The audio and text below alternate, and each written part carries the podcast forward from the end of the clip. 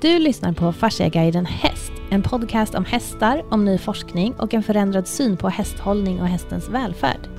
Jag heter Jennifer Nyman och sitter här idag med Camilla Ranje Nordin och Jenny Karlsson. Hej! Hej! Hej!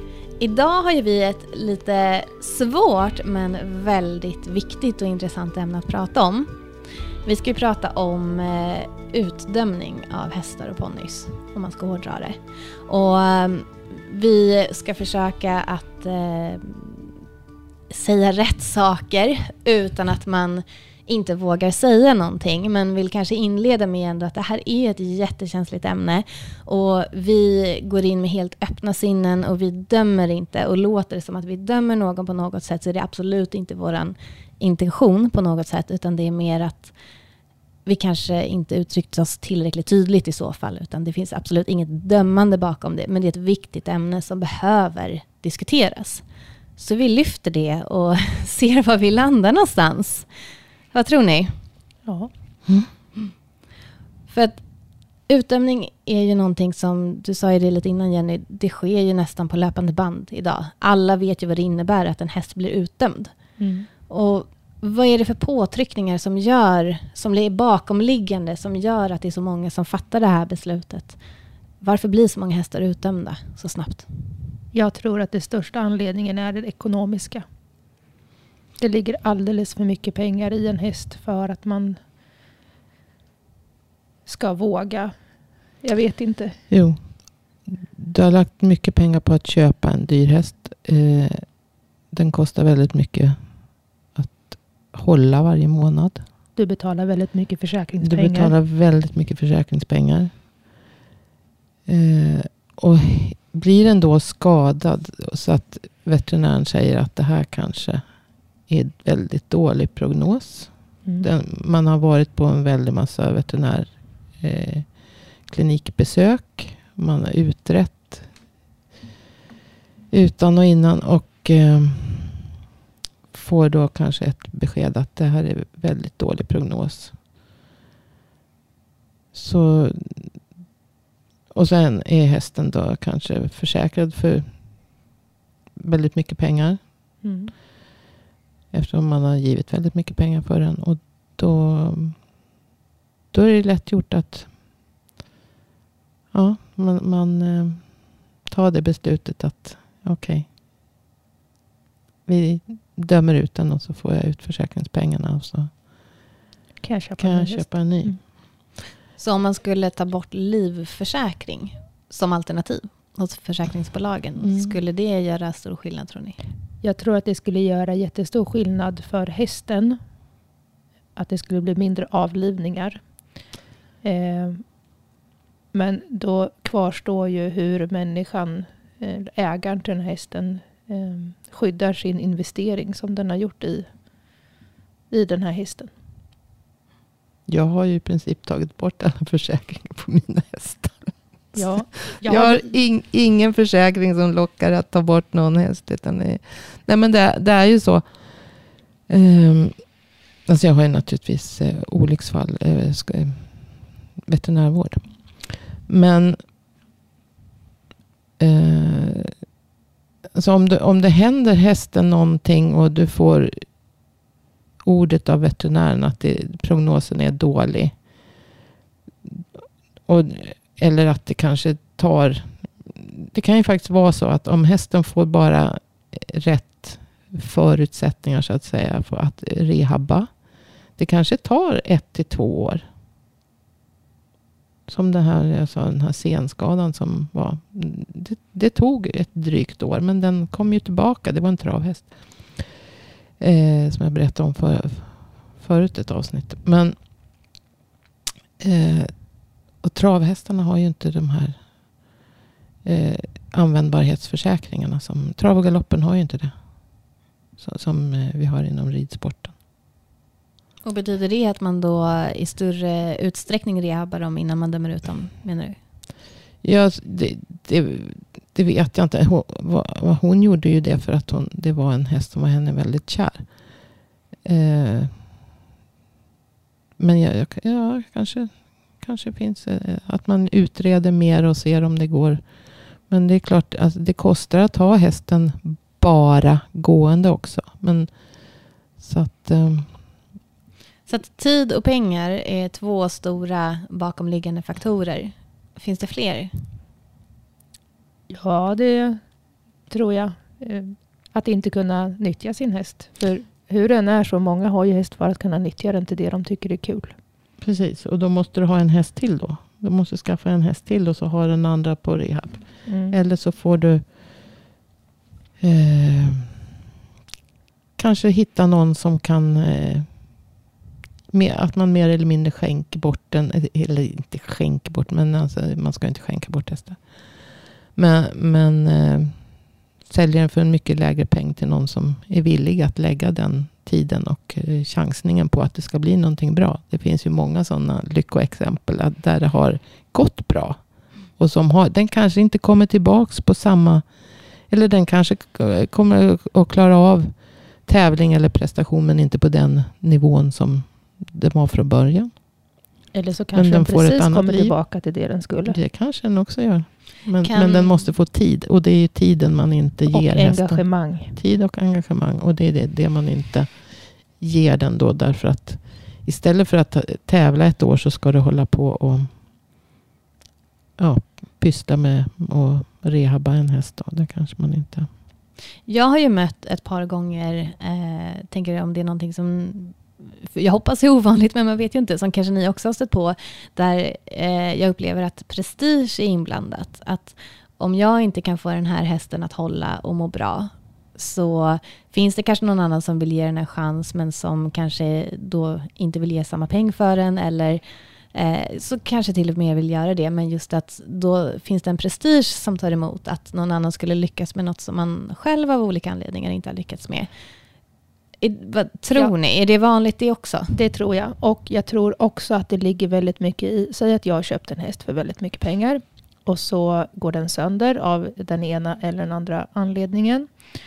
Och så tänker jag så här att eh, ja, men jag säljer den till dig för ja, en symbolisk summa eller alltså mycket, mycket mindre än vad jag har gett för den. Och du lägger två år på att rehabilitera den och sen så säljer du den för samma summa som jag en gång gav för den. Då tror jag att det är väldigt vanligt att man, eh, man vill inte ge de pengarna till någon annan. Förstår du jag tänker då? Mm. Att man, att man nu gör jag citationstecken så här. eh, att man skänker bort den då, fast man, man, man säljer den, men man säljer den väldigt billigt. Och sen är det någon annan som tjänar de här pengarna som man en gång har lagt på den här hästen. Det tror jag är jättesvårt för vissa att kunna göra. För att man kanske missar då att den här personen, som du säger två år, Mm. eh, tiden man har lagt på hästen pengar. och pengarna och Mm. risken som Ja. man också står. Men man ser det inte där, för man ser bara den här klumpsumman. Mm. Så då är vi tillbaka till pengar. Ja. Nu det, och det är ju tid. och pengar för att det är ju som jag säger, och framförallt när man, så här, som ponnytiden, man förlorar de här åren när hästen är skadad. Och ska man då fortsätta tävla, ja oavsett, alltså man, man, man förlorar ju åren. Så, så måste man ha en, skaffa en häst till. Och man kanske inte har råd att, att ha två hästar. Att, att bara behålla hästen, det kostar ju inte mer än att det skulle göra om du fortsätter att tävla så att säga. Ja, det kostar ju rehab kanske och, och sådana. Man lägger ner sånt och väldigt engagemang. För att eventuellt få den att läka. Eh, men eh, själva uppstallning och så kostar ju inte. Det är ju den summan som man ändå så att säga skulle ha Mm. lagt på hästen. Om man inte hittar något annat ställe där hästen kanske har ännu bättre ja, förutsättningar precis. för det. Och många, är ju så, många är ju så, det, alltså, jag råkar ut för det här rätt många gånger med kunder och så. Men de letar ju reda på en lösdrift någonstans där hästen så att säga kan få ett mer normalt hästliv. Mm. Och eh, där den då får gå och rehabba med behandling då naturligtvis. Under ett par år. Och det finns ju exempel på sådana som alltså har återgått till kanske inte samma nivå men eh, absolut som en fungerande häst. Ja, och apropå det så, jag vet att jag läste ju bara för någon vecka sedan om det var någon tjej som hade tränat en ponny som Eh, sen vid försäljning, då, när de skulle besiktiga den så var den jättehalt typ överallt. Och sen så fick hon ta över den billigt och sen så la hon, eh, hade beskrivit just så att hon hade lagt tid på den här hästen och mycket skritt och mycket vila och varvat med just djupvågsbehandling och säkert massa andra saker som inte stod i artikeln också. Mm. Eh, och nu var ju den tillbaka eh, ut på tävlingsbanan och så. Mm. Och sånt värmer ju hjärtat när man, när man får läsa och höra om de som faktiskt ger djuren tiden istället och Mm. gör den satsningen. Och jag vet inte om du också var involverad i em, Vega Nej, Vega var inte involverad. För det är ju, om vi ska berätta lite kortfattat om det, eh, återigen då Hans Bolin som eh, ligger mycket bakom eh, både Fascia Horse och eh, den djupvågsbehandlingsmaskinen som ni båda jobbar med idag och som har varit eh, väldigt eh, verksam inom just fasciaområdet väldigt lång tid. Han, eh, han var involverad i Vega som då är Sara Algotssons eh, gamla tävlingshäst Mm. som hon tog OS-silver med Mm. i fälttävlan. Vilket år var det? Det var när hon tog... Eh, 2012 Det hade du koll på. Jag hade kollat upp det, för jag misstänkte att ni skulle fråga. så hon tog OS-silver just det, för det- 2012. ja, det- Sen så 2016 gick de ut med att hon hade fått någon skada och att eh, hon skulle bli avelsto istället. Det, här minns jag. Jag brukar Ja. ju inte följa alltså, i- alltså, Ja, stora ja. hästar eller stora kändisar överhuvudtaget. Eh, Men just det kommer jag ihåg nu när du säger det. Ja. Mm. Och då var det så då att då åkte Hans dit och behandlade Vega. Gjorde då fasciabehandling, djupvågsbehandling. Och visade också eh, deras veterinär hur man jobbar med maskinen. Så att de fortsatte sen med behandlingar med maskinen. Och tillbaka till att det är givetvis inte bara en faktor som leder till eh, någonting framgångsrikt så. Men det var ju givetvis en bidragande faktor. Man behandlade hästen och man såg till, och de upptäckte då också att problemet var eh, något helt annat än vad man hade trott från början. För eh, då hade man konstaterat att det satt på ett ställe och sen så när Hans och veterinären hade börjat jobba och så hittade man att det satt på ett helt annat ställe. Mm. Vilket ni ju tycker är helt logiskt Ja. förstås, som är vana vid det här. Men det kanske man inte är generellt så. Att, och det var helt olika. Och efter då det här, så två år senare, då blev de uttagna till VM Mm. igen i fälttävlan. Mm. Så det är verkligen en häst då som utdöms som ridhäst och sen kommer tillbaka på absolut största nivå. Mm. Är ju ett sånt exempel på. Mm. Och det finns säkert jättemånga sådana solskenshistorier som Mm. eh, man kanske tyvärr inte hör om lika ofta, men man mår Vilket bättre av är att höra. jättetråkigt. Ja, man blir varm i hjärtat Ja, ja varje gång. Mm. Och det är oavsett om det är att de, alltså att de får prestera på högsta nivå som Vega, eller bara att de faktiskt kommer tillbaka till sporten och får behålla livet och få vara lyckliga hästar eller ponnyer i många år till, så Mm. blir man lika glad för det. Ja. Jo, så att för det blir väldigt mycket slit och släng Mm. mentalitet. Vilket är lite hemskt att säga men det upplever så. Att det, det är för lätt att, Ja, att, jag bara, att bara ge upp. ja, jag håller med. Ja, alltså om man ska hårdra det så kan det väl se ut så att man har en häst som man har livförsäkrad och sen så eh, händer någonting som gör att någon säger att nej men det är väldigt dålig prognos på det här. Det är Mm. väldigt osäkert om det kommer funka. Vi kan döma ut den. Och så säger man ja och sen så säger försäkringsbolaget att okej, du får ut eh, de här pengarna så kan du köpa en ny häst. Mm. Men att den här hästen då i många fall kanske faktiskt hade kunnat gå att rädda. Jag tror att plockar du bort pengarna ur det hela och stressen Mm. så hade en ansenlig summa hästar, antal säger man va? Ja, precis. ansenligt antal fler hästar kunna hjälpats, hjälpts, hjälpts tillbaka till sporten i olika nivåer.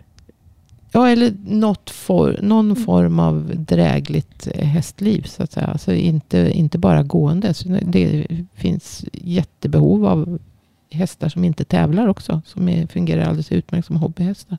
Absolut. Om det, är, om det är den typen av, så att det inte är beroende på mentalitet hos hästen och temperament. Alltså, om man säger så. Det är inte alltid en, en fullfjädrad tävlingshäst kanske är en Nej, att den ska hålla för det den är tänkt. Men jag- Oavsett jag- om det är tävling eller jag har hobby eller sålt vad det är. en, en ridhäst billigt till en ridskola. Till, när den skulle säljas och så upptäckte vi en skada. Så den gick inte igenom besiktningen. Men ridskolan köpte den och den har funkat i alla... Jag kommer inte ihåg hur gammal den var. Alltså den, har, den har ju funkat i massor med år.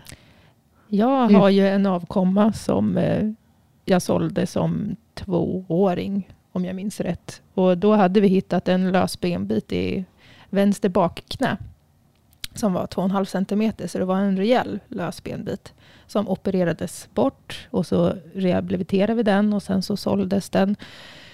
Eh, och så såldes den igen. Eh, och när den andra försäljningen skulle ske, alltså när jag inte var inblandad, då röntgades den mer då. För vi hade ju bara röntgat knäna eftersom vi hade, den hade en galla då. och då hittade man både lösa benbitar lite här och där och den hade då kraftig hov Hovbroskförbening, så heter det, i båda fram. Och den här hästen eh, går ju nu som fälttävlanshäst. Har inte varit halt en dag i sitt liv. Just för att den får rätt förutsättningar. Mm. Men om Men- man... Inte sätta en sån häst på box. Alltså bara, bara stå still hela dagarna.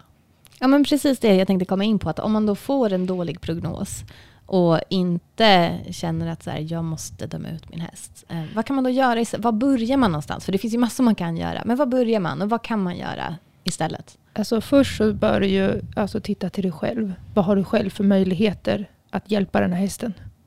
Har du råd och har du tid att rehabilitera den själv? Är svaret på den frågan ja, då behöver du ju ta kontakt med eh, alltså veterinärer och erfarna rehabbare. Och så du vet hur du ska göra och ta hjälp. Så att du verkligen kan rehabilitera den på rätt sätt. Annars så eh, har du råd att lämna iväg den på rehabilitering så är det alldeles ypperligt. Eh, men annars så hitta någon som är villig att göra det. Och då menar du kanske byta ägare även Ja. om eh, hästen då inte är säljbart ekonomiskt skick så att säga. Ja, jag tycker det. Jag tycker att man i första hand ska se till vad hästen behöver. Och inte den egna prestigen. Absolut. Sen är det ju också en annan sak som man behöver väga in i det här. Och det är ju liksom rädslan av att man ska sälja slash ge bort hästen till någon som inte tar hand om den på rätt sätt.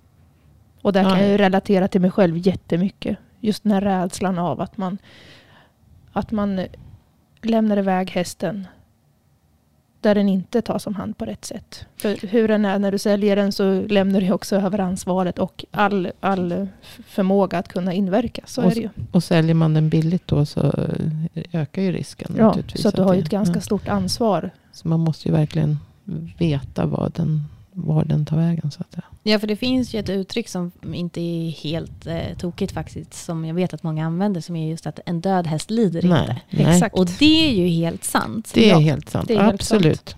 Så att det är också så att, eh, precis som ni säger då, att ska man rehabba hästen men att man inte har möjlighet själv eller lust eller vad det nu än månde vara, eh, så har, medföljer ju ett enormt ansvar och kanske framförallt om det har varit en häst som har någonting som gör att den i grund och botten är väldigt värdefull, att den har presterat på hög nivå eller att den har en väldigt attraktiv, attraktiv stam eller någonting sånt Mm. som kan göra att det finns större risk att det blir fel. Visst. Hur kan man komma runt det då? Att den hamnar fel. Ja, alltså hur, hur kan man då, om man står i Nej. den sitsen att så här, den här hästen, jag kanske får 5 000 som en symbolisk summa för den. Eh, den jag köpte den för 500 000 säger vi. Eh, så.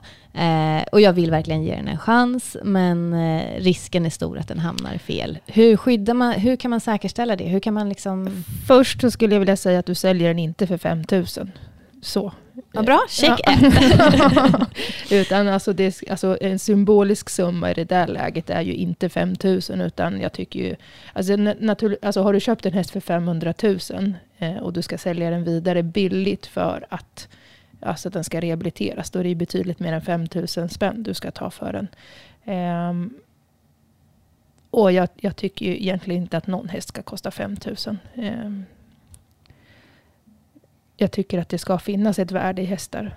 Eh, för lit, hur tråkigt den är, så ju mer saker och ting kostar, desto mer rädd om dem är du. Mm. Så att det, det, det ska inte vara gratis. Nej, även om den är trasig. Eh, men, eh, och, och sen det krassa är ju att har du en häst som på något vis gör att det är väldigt känsligt vart den här hästen hamnar. Ja, då kanske man ska fundera på en död häst lider inte. Men det ska inte vara ekonomiskt belagt. Det ska inte vara ekonomin, tycker jag, Mm som gör att du väljer att plocka bort den. Eh, och jag tror att de hästarna är nog ganska få. Man måste, ju, man måste ju verkligen veta var hästen tar vägen. Det, så där är det hell, hellre som sagt en död häst än att... Så att det, man, man säljer den ju inte på en annons. Nej. Utan det är... Och, och jag tycker att man ska leta reda på någon som Verkligen. har erfarenhet. Ja, jo. Erfarenhet av rehabilitering av Jo, men hästar. och det måste vara kontakter och referenser.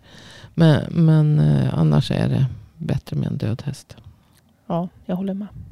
Men då Och är men, vi, men som sagt, det, det vi lite pratar om, eller som i alla fall jag kände var väl liksom att, att till att börja med ska man väl själv försöka. Mm.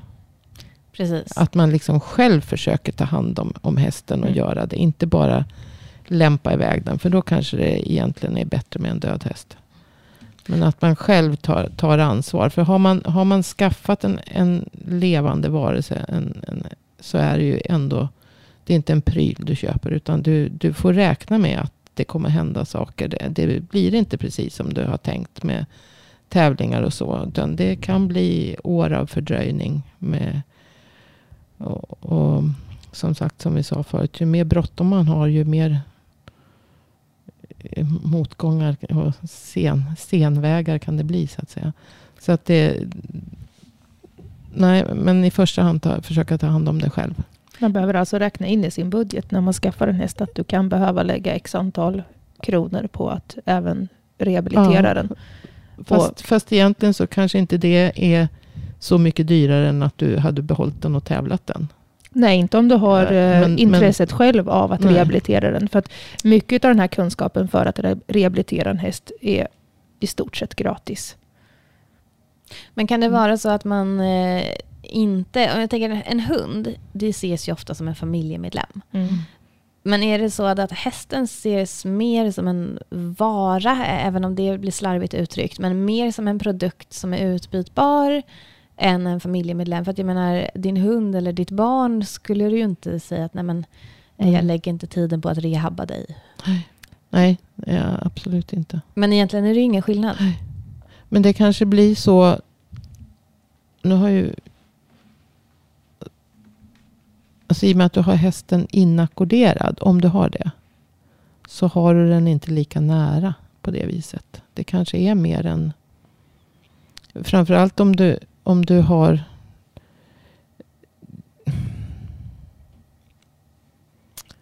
Om du har en häst som, ja, som, ja, men som du kanske bara umgås med någon timme eller ett par timmar eh, varje dag. Så att säga. Så blir det inte, kanske inte samma närhet.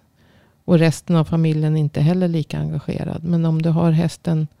Om du bor så att du har hästen hemma. Eller om du har. Ja, nej, jag vet inte. Men Det- egentligen oavsett relation till hästen så tänker jag att ansvarskänslan bör vara densamma. Den bör vara den samma. Absolut. Men det kanske är inte är Jag där vi är Nej, idag då. jag försökte förklara varför inte Ja. ansvarskänslan kanske blir samma sak. Men jag vet inte om det var rätt ute. Men, men just att den inte blir lika nära när man har den inackorderad. Jag säger inte att det var, att det var absolut inte rätt. Nej. Men, men man borde ha. Skaffar man ett djur så måste man så att säga, vara beredd på att det, det kommer att bli motgångar. Det, kommer, att- det, det blir alltid så. Och det går inte bara att gå någon slags gräddfil och säga, ja men okej, nu är du slut. Då eh, får Sen- vi byta. Sen tycker jag faktiskt också att det ligger ganska stort ansvar på veterinärerna i det här läget. Att inte Absolut. Det ska vara svårare att döma ut en häst. Och försäkringsbolagen. Och försäkringsbolag, ja absolut försäkringsbolagen. Och det kanske är som du sa, sa i början, att man kanske inte ska kunna ha dem livvärdsförsäkrade. Men just att det ska vara, det borde ligga betydligt mer i rehabstänk. Ehm, och att hästen ska ehm, Man kanske Läka skulle, tillbaka man på kanske, något vis. kanske skulle kräva det helt enkelt. Alltså så, Att du ska ha gjort de här åtgärderna för att se om utdömningen verkligen stämmer innan Mm. hästen blir Mm. utdömd. ja. Ja. Och jag menar, tar man bort, tar man Men- bort livvärdsförsäkringen då helt plötsligt har du ju inte hela den här grejen med Anv- pe- användbar, alltså, Användbarhet. har Ja, du- användbarhet. Ja, användbarhet så, som, så där, där du Mm. får döma ut om den inte fungerar till det du har tänkt. Mm. Men, men eh, du kan ju ha en livförsäkring som gäller för olycksfall. Ja, men Ja. precis. Ja, Eh, nu är det ju just mm, den eh, mm. användbarhetspengarna Men, men för hästen ska ju självklart inte lida. Och det, Nej. det, det är ju då den försäkringen så att säga, kan Mm. Det är ju mer akuta benbrott ja, och ja. sådana Mm. saker. Mm. Eh, Ja, för det är ju samma sak där. Alltså, en häst som skadar sig så illa så att du ska ju inte försöka rädda den till varje pris heller. Man får ju Nej. liksom se till hur mycket lidande är det på vägen. Ja, och där Alltså, tänker jag att eh, veterinären återigen har ett eh, ett jätteviktigt jobb. För Mm. att som, om man då har en väldigt nära relation med sin häst, då kan det också bli så att man har så mycket hjärta i det att man Absolut. inte kan fatta ett eh, beslut som Mm. inte är färgat. Mm. Ja, Och, och oavsett håll egentligen. Mm. absolut. Det är nog många gånger man skulle Så behöva säga till en människa också att nu är det dags.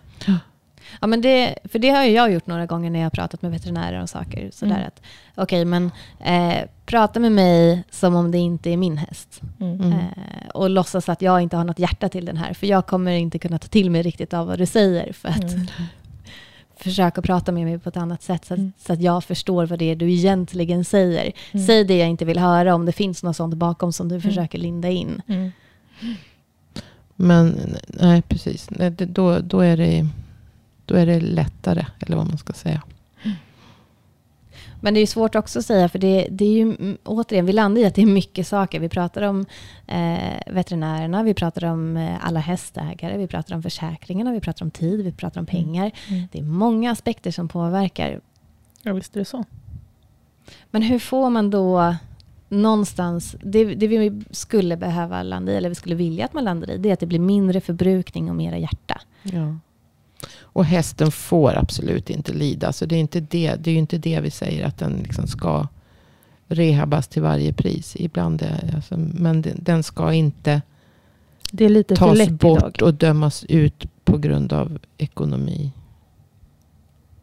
För har man skaffat en häst så, så säga, måste man ändå ha med i beräkningen att det här kostar att ha hästen. Och den, Mm. den kommer att fortsätta kosta men jag kan inte nyttja den. Mm. Utan tänker- det är ju där som är... Vi pratat om att det har blivit mer också att fler har råd att ha egen häst, vilket kanske också då bidrar med eller till att det finns många hästägare som inte har samma kunskap. Det kanske är föräldrar som inte faktiskt kan häst, som har köpt ponny till sin, sitt barn eller sådana Mm. saker. Och då kanske det är en kunskapsproblematik eh, också. Ja. Att vi, tar, vi tar den hit, vi får höra det här och då gör vi som de säger. Så det finns ju ingen illvilja, utan mer att vi får höra det här och då är det så, vi vet inte mer. Ja, och det här kanske låter jättetokigt nu. Men sen är det också, så, man åker till en veterinär och litar blint på just vad den veterinären säger. Ehm, och många Second gånger... opinion. Second opinion, ja men framförallt och att man, man och det här är också någonting som jag stört mig jättemycket på, att man åker till vilken veterinär som helst för att få ett utlåtande om sin häst eller sin hund eller vad det nu är. Men just den veterinären man åker till kanske inte är specialist på det området. Eh, för det är ju likadant, alltså veterinärer funkar ju likadant som alltså läkare och egentligen allting. Man är ju liksom, man har en ganska bred utbildning men man är, alltså man är mer kunnig inom vissa områden. Det, vissa är ju specialist på ryggar och vissa är specialist på avel och vissa är ju liksom där de har sin största kunskap. Eh, vilket gör att många gånger så kanske man inte får hela sanningen, eller vad man ska säga. Alltså man får inte hela bilden av det problemet man har.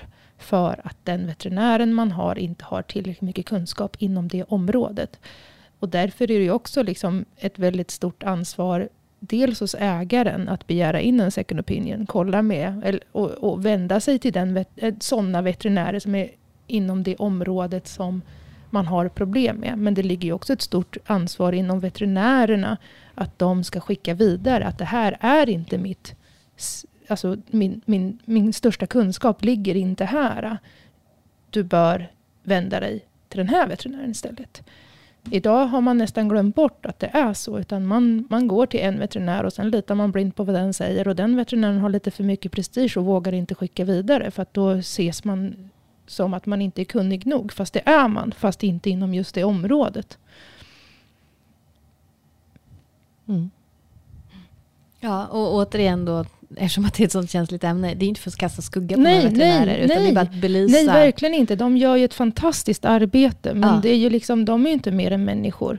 Men de måste ju våga, de måste våga stå på sig. Och sen, vi, alltså, jag hör ju så himla mycket skräckhistorier också om hur vi, vi ägare alltså verkligen beter oss illa mot veterinärer så att det är liksom, jag förstår ju att de inte alltid vågar säga ifrån. Eller alltid vågar. Liksom så så att det är ju liksom åt båda håll. Men man har glömt det där på något vis. Alltså det, det blir en jättekonstig situation. Men det är många hästar också som kan rehabas och som kanske kan återkomma till arbete jag tänker på massor med exempel med kissing spine och sådana saker. Som mm. kanske inte klarar av att bära ryttare alla dagar i veckan. Men, men eh, med annan typ av träning från marken, mm. tömkörning. Och även annan träning från marken. Eh, så fungerar den hästen alldeles utmärkt. Ja, och, det, och, och bygga upp muskulaturen och, och fascian. Med hjälp av eh, rehab och annan typ av träning. Och det kanske är så, jag menar det finns ju de som, som eh, det har jag väl också kanske sagt, men, men just att folk kan betala dyra pengar för en hoppträning, dressyrträning. Men inte betala för en, en eh, tömkörningsträning eller annan typ av träning, instruktör, som, alltså träning från marken. Det, det borde vara lika värdefullt. Mm. Just, för det är ju ändå... Gud, jag har inte ridit. Jag, tror jag har inte ridit på tio år. Eller någonting sånt. Men jag tycker, och jag tycker det är lika roligt att, att hålla på med hästarna. Alltså, du behöver inte sitta på hästen för att... Om inte hästen fungerar för det. Den fungerar ju till annat. Ja, och jag tänker ju så här också. Är det inte roligare att rida? Säg, säg att du rider tre dagar i veckan och det verkligen, verkligen funkar. Än att du rider sex dagar i veckan och du kämpar varenda pass. Tre dagar att, och sen ja. från marken. Det måste ju, alltså de här tre dagarna när allting bara funkar för att du har gjort det rätt och du har gjort det liksom från grunden och du har gjort det långsiktigt och du har liksom verkligen tagit dig tid att bygga upp den här hästen på rätt sätt och gett den rätt förutsättningar. Du får rida tre dagar i veckan men de här tre dagar i veckan så sitter du bara och ler för att det bara funkar. Det låter ju jättehärligt. Ja, men eller hur. Men... Nej, men det, det, vi kommer tillbaka återigen till det här med kärleken till hästen. Det måste finnas ja. någonting annat än bara att använda hästen som en, en tävlingsmaskin. Det är skillnad om man, om man jobbar med det. Så att säga, på, på det. Men, oj, oj. men du har ju ändå, de tror jag verkligen har en kärlek till hästen. Men, men eh, alltså just att den kanske inte är ämnad för det här som du hade tänkt. Men, men bara att umgås med hästen. Vi är tillbaka till hästnörden. Ja. Att, att liksom... Fasen, jag, jag, jag bara, bara att få komma in i, i stallet på morgonen och höra det där Ja, det är ju världens mysigaste och det morgonhälsning. spelar ju ingen roll hur tidigt det går. Alltså, det är ju så underbart. Och sen släppa ut dem och, och, och moppa tillbaka. Det, alltså det, det är ju... Det är, kan ju inte göra sig av med hästarna. För att man liksom har, det, det, är ju inget, inte jobbigt på det sättet. Men det, man kanske ska ställa sig frågan innan man skaffar häst. Varför skaffar jag häst? Så att man gör det av rätt förutsättningar. Och det kanske är att man vill eh, tävla och utvecklas som ryttare och sånt. Men att man också då ställer sig frågan, om det inte blir så med den här hästen, har jag antingen tid och pengar att samtidigt skaffa en till? Eller är jag okej med då att jag ändrar min ambitionsnivå utifrån hästens nya Precis. förutsättningar? Mm. Det är ingen rättighet att äga en häst. Nej, och sen framförallt så tycker jag att man ska vara lite mer öppen om att man kanske inte passar till alla hästar. Eller alla hästar passar inte till en. Det ska inte, man ska inte känna att man är tvungen, nu har jag den här hästen och det måste bara funka. Utan att funkar inte, ja men sälj den till någon då som faktiskt den funkar med. Som passar ihop och Mm. köp dig en som faktiskt passar dig. Och tillbaka till att släppa prestigen. För Ja. det, om någonting, det är ju stort. Att säga så här, "Ja, men vi passar inte ihop, så jag ser till att den här hästen blir lycklig hos någon som uppskattar den. ja. Och så hittar jag någon som, som jag uppskattar, som jag kan ge allt för istället. Ja, och det, och det är ju någonting som eh, sitter nästan i varje hästmänniskas reptilhjärna kanske. Att ingen kan ta hand om min häst så bra som jag. Precis. Eh, och Det är nog inte bara hästmänniskor, det är Nej, nog det är väl generellt. Ja, så är det väl absolut. så är det väl absolut. Men att man faktiskt kan inse att eh, det kanske inte är så. Men jag kanske kan ta hand om en annan häst bäst. Mm. Men om vi, vi kan nog prata om det här i tre timmar till tror jag. Eh, Mm. Ja. jag vet inte om någon orkar lyssna på det. Men om vi ska försöka, eh, eller om jag ska försöka summera lite vad vi har landat i då. Att om, om du får din häst utdömd, det kan ju både vara på grund av eh, om man säger en förslitningsskada eller en akut skada eller någonting som har legat och pyrt och som man har upptäckt att det beror förmodligen på det här och det kommer aldrig bli bra. Men oavsett anledning, du får din häst utdömd så finns ju några saker man kan göra. Eh, och det första då är egentligen att skaffa en till åsikt så att det inte bara är en person som står bakom det här beslutet. Se till att hitta någon som är bra på just det som ni har upptäckt Mm. och få flera åsikter och också lyssna på din egen magkänsla där. Ehm, försök att tänka med hjärtat istället för med plånboken. Mm. Att om, eller egentligen inte om, utan låt inte pengarna styra, utan låt hjärtat styra istället. Och Mm. tänk bort pengarna ur ekvationen. Ehm, ge, undersök förutsättningarna för rehab. Mm. Och ge det en chans. Återigen, lyssna på flera och inte bara vad en säger. Precis. Och jag tänker också när du då sen har gjort rehab och din häst mår bra, jobba med då prehab. Jobba förebyggande, kanske att du får vara beredd på att det kanske krävs mer för att den här hästen ska hålla framåt. Eller som du sa Camilla, att du kanske behöver lägga om hela träningen. Du kanske Mm. kan rida tre dagar i veckan istället för sex. Mm.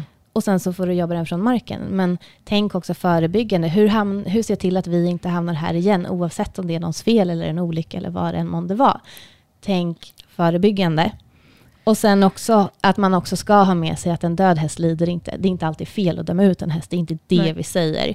Och ibland är det för hästens bästa Mm. att eh, den tas bort. Så det Absolut, behöver inte vara något absolut. dåligt. Absolut, så är det. Ja. Ska, vi, ska vi landa där för idag i alla fall? Ja. Toppen!